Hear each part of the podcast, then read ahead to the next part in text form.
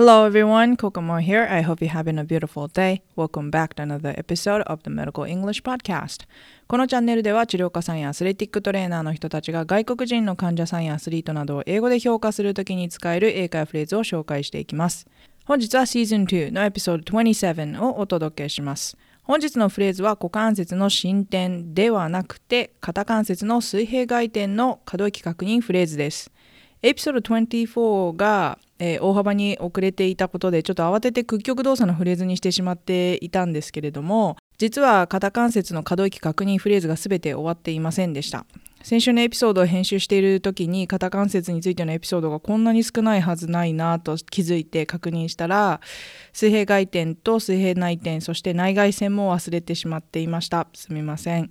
なので股関節の可動域確認フレーズが中途半端ではあるんですが今回から数回はまた肩関節の可動域確認フレーズに戻りたいと思います。Alright then let's get started. Number one Bring your arm out at your shoulder level. このフレーズは腕を肩の高さで外に持ってきてくださいという意味です。Out は外にとか外側へという意味の副詞です。この副詞は bring にかかるので外に持っていくという意味になります。Level はゲームでも出てくるレベルのイメージをする人もいると思いますが、レベルには高さという意味もあります。水面の高さは water level ですし、目の高さは eye level です。なので、at your shoulder level で肩の高さという意味になります。つなげると肩の高さで腕を外に持ってきてくださいという意味になり、水平外転を指示するフレーズになります。発音の注意点は shoulder と level です。Shoulder はカタカナにするとショルダーというように L の後にうの音が入ってしまいます。上の前歯の後ろに舌をつけて発音する L の L, L という音とルという音は違いますよね。shoulder は本当は二分節で shoulder なのですが、もう少し細かく分けると shoulder になります。SH の部分は上の歯と下の歯を軽く合わせて口をうの形にします。そして歯の間から息を吐きます。シュッシュです。OUL は O という発音をし、最後は舌が上の前歯の裏にくっついて終わります。最後に DER の DER です。ゆっくりつなげると sh, all, der, shoulder, shoulder となります。L と D は両方とも舌が上の前歯の裏に当たるので L の発音の後舌を前歯の裏につけたまま D の発音に移ってください。level は、えー、以前にも紹介しましたがスペルに惑わされないようにしてください。level ではありません。発音的には level level の音になるので level というスペルだと思って発音してみてください。level level です。Alright, repeat after me. Bring your arm out at your shoulder level. Bring your arm out at your shoulder level. Alright, number two. Reach your arms in front, then move it out as far as you can. これは両腕を前に伸ばしてください。そして動かせるところまで腕を外に動かしてください。という意味のフレーズです。reach は手を伸ばすという意味の動詞です。in front は前にという意味です。なので、reach your arms in front で前に両腕を伸ばしてくださいという意味になります。move it out の it は前に伸ばした両腕のことなので move it out で両腕を外に動かしてくださいという意味になります。前に手を伸ばしてもらった状態からその腕を外に開けば水平回転を指示することができます。今まで何度も出てきていますが as far as you can でできるだけ遠くにという意味になるので最大可動域を見たいときにぜひ使ってみてください。発音のポイントは move it out です。move it out というように単語ごとに発音しても問題ありません。でもこれをネイティブっぽくしたかったら it の t を柔らかい d の音にしてみてください。dog の d ですね。move it out, move it out といった感じです。アメリカ特有の発音の癖ではあるんですが母音と母音に挟まれた t は d の音に近くなります。このフレーズの場合は it の t が i と o に挟まれていますね。他には例えば put it in が put it in になったり take it over が take it over になったりします。決してがっつりの D の音ではなくて、あくまでも柔らかい D なので、一瞬 D の音が入ったかなぐらいに感じると思いますが、それぐらいで大丈夫です。move it out, move it out ですね。Alright, repeat after me. Reach your arms in front, then move it out as far as you can. Reach your arms in front, then move it out as far as you can. Okay, number three. Open your arms. これは腕を広げてくださいという意味のフレーズです。 ただ腕を広げてくださいだけだと腕が肩の高さより上になったり下になったりする場合があるのでもし肩の高さで腕を広げるつまり水平回転することを強調したかったらナンバーワンにも出てきた at your shoulder level を付け足してください。Open your arms at your shoulder level といった感じです。やらせてみて腕の高さが違った時は Do it again with your arms parallel to the ground 腕を地面と平行にしてもう一回やってくださいと伝えることもできます。ちなみにこの do it again も I と A に挟まれた T があるので柔らかい D の発音になっています。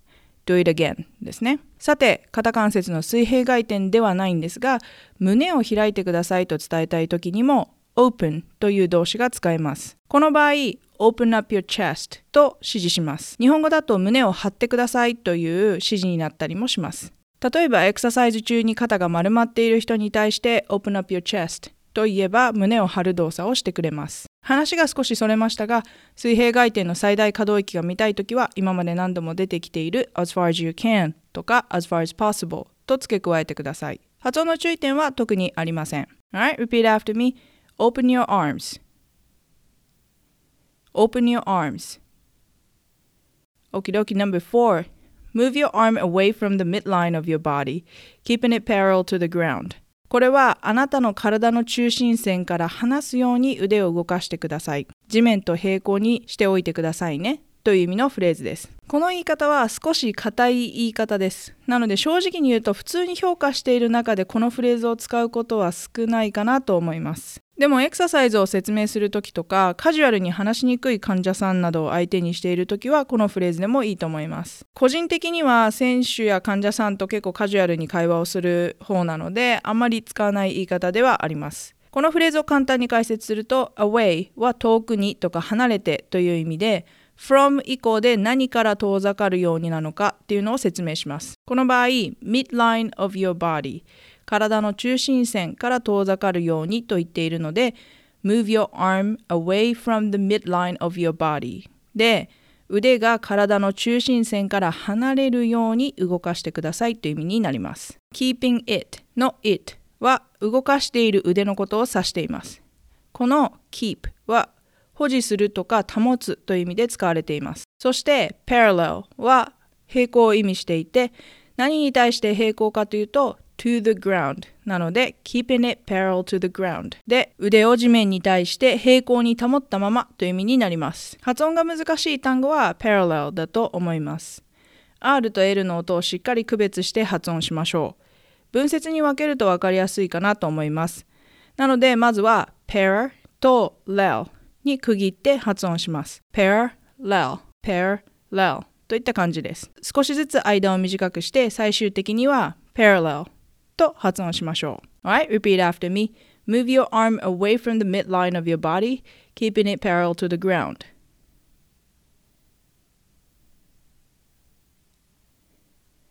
Moving your arm away from the midline of your body, keeping it parallel to the ground.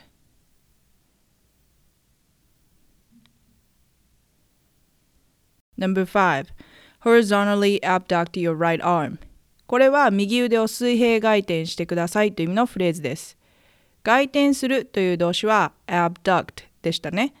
水平という単語は horizontal なので水平に回転するという動詞は horizontally abduct になります。水平回転という名詞は horizontal abduction です。水平線は horizon ですがこちらは RI が RI と発音されますが、水平という意味の horizontal は RI の部分は RA という発音になります。その他の発音の注意点は horizontally です。以前シーズン2のエピソード17でも N ロックを説明するときにちらっと出てきましたが、アメリカ英語では N の後ろにある T は音がなくなるときがあります。この場合、horizontal や horizontally になります。アメリカ人でも人によって発音の仕方は違うので、horizontal や horizontally と発音する人もいます。ただ t の音がなくなる人も一定数いるので、そういう人もいるんだなと覚えておけば単語を聞き逃すことがないと思います。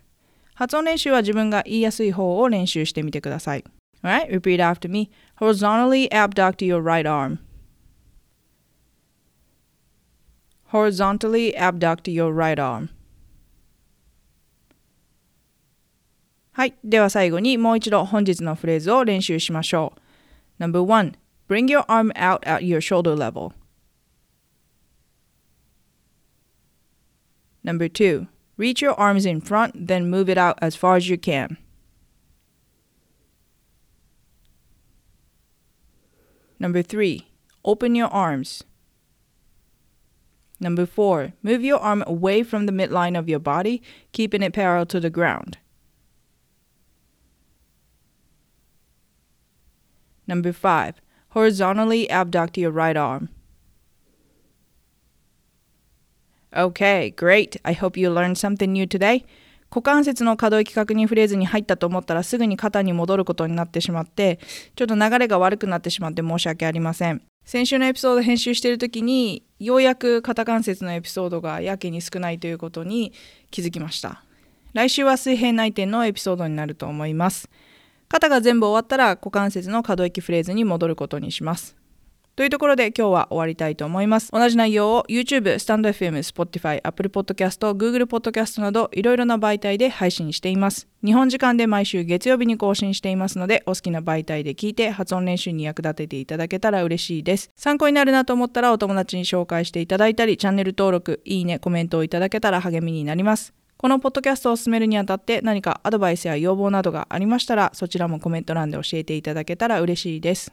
Okay, that's all for today. Thank you for tuning in and see you next week. Have a wonderful day, everyone. Bye.